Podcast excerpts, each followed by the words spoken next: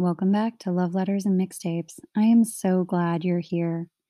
The inspiration for this podcast was a desire to write, share, and talk about things that our younger selves needed to hear, whether that was 30 years ago, three years ago, or yesterday. So, if you are a listener of this podcast, you probably know that I release episodes every Monday morning. And you might be asking yourself, why is she releasing something on a Sunday? well, lately I've been getting messages from so many of you with questions about sobriety and recovery. And the questions are varied. They're about physical sobriety, mental, spiritual, and emotional sobriety. And I know that I've touched on these topics in many recent episodes. And I thought, why not start adding new mini episodes every Sunday morning to specifically explore aspects of sobriety and all the different modalities and practices that we've come to know about healing and recovery from any kind of addiction. Maybe that's something you're struggling with right now, something that you feel you've already mastered, something that's just in your past. Or maybe it's something that is impacting a friend, a family member, or a loved one. Or maybe it's something that you grew up with. Maybe you're just curious. Maybe you're in a 12 step program. Maybe you are in all the 12 step programs. or maybe you're very anti 12 step programs. Maybe you're just really confused about addiction. Wherever you're coming from, I just want you to know that these Sunday morning episodes and explorations into sobriety are for you. I am by no means the final word on sobriety and recovery. I'm just happy to share what I know, keep the conversation open, and stay curious and teachable. So, whether it's sobriety from drugs, alcohol, or behaviors that are impacting your ability to function, like a gambling addiction or a sex addiction, whether you're curious about mental and emotional sobriety from people, places, and things, or you identify as an adult child of an alcoholic, addiction, or dysfunctional family, this space is for you. I also encourage you to go on your own journey if anything that I share resonates with you. There are so many tools and resources available to all of us. I know that there is fear and shame and stigmas and a ton of misinformation around addiction, sobriety, and recovery. I have absolutely heard it all. but if you want to find out more information for yourself, begin by taking the first step and having an open mind. I wanted to share one quote that has probably helped more people in recovery than almost anything else, and it's by Herbert Spencer. He said, there is a principle which is a bar against all information, which is proof against all arguments, and which cannot fail to keep a man in everlasting ignorance. That principle is contempt prior to investigation. So, after a word from the podcast sponsor, we'll begin. Step one we admitted we were powerless over alcohol, that our lives had become unmanageable.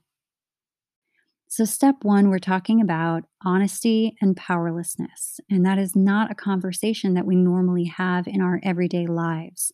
So, it can be really shocking when you are sort of exploring or curious about addiction, whether it's your own or someone else's. And they begin right off the bat talking about honesty and powerlessness because you walk in the door and you think, well, aren't you just going to teach me how to not drink?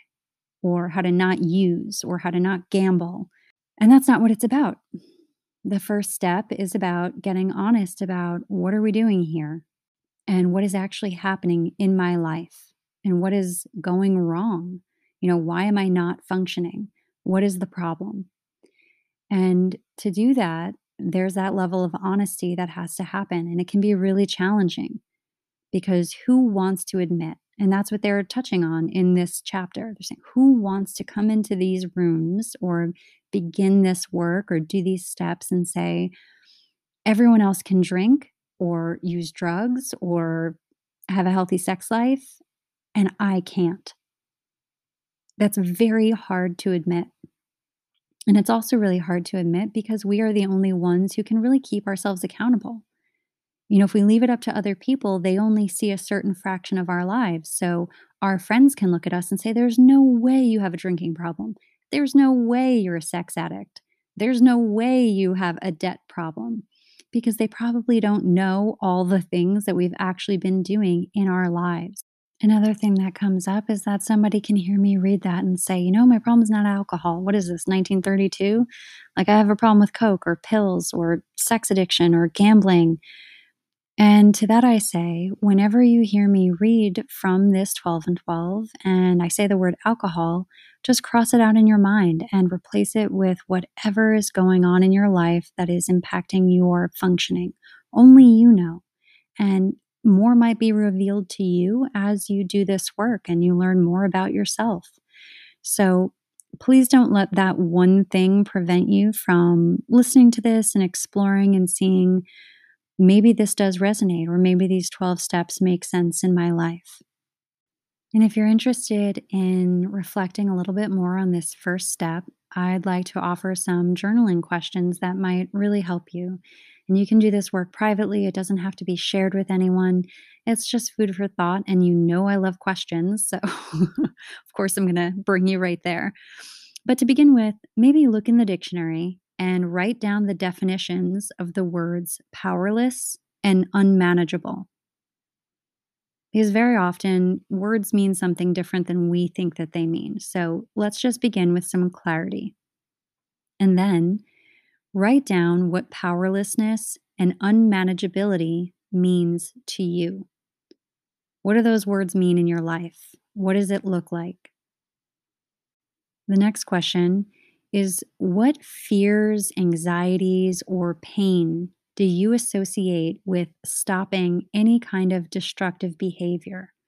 Whatever that is in your life, again, whether it's overthinking, whether it's codependency, whether it's alcohol, drug abuse, sex addiction, what pain, fear, or anxiety do you associate with stopping these behaviors?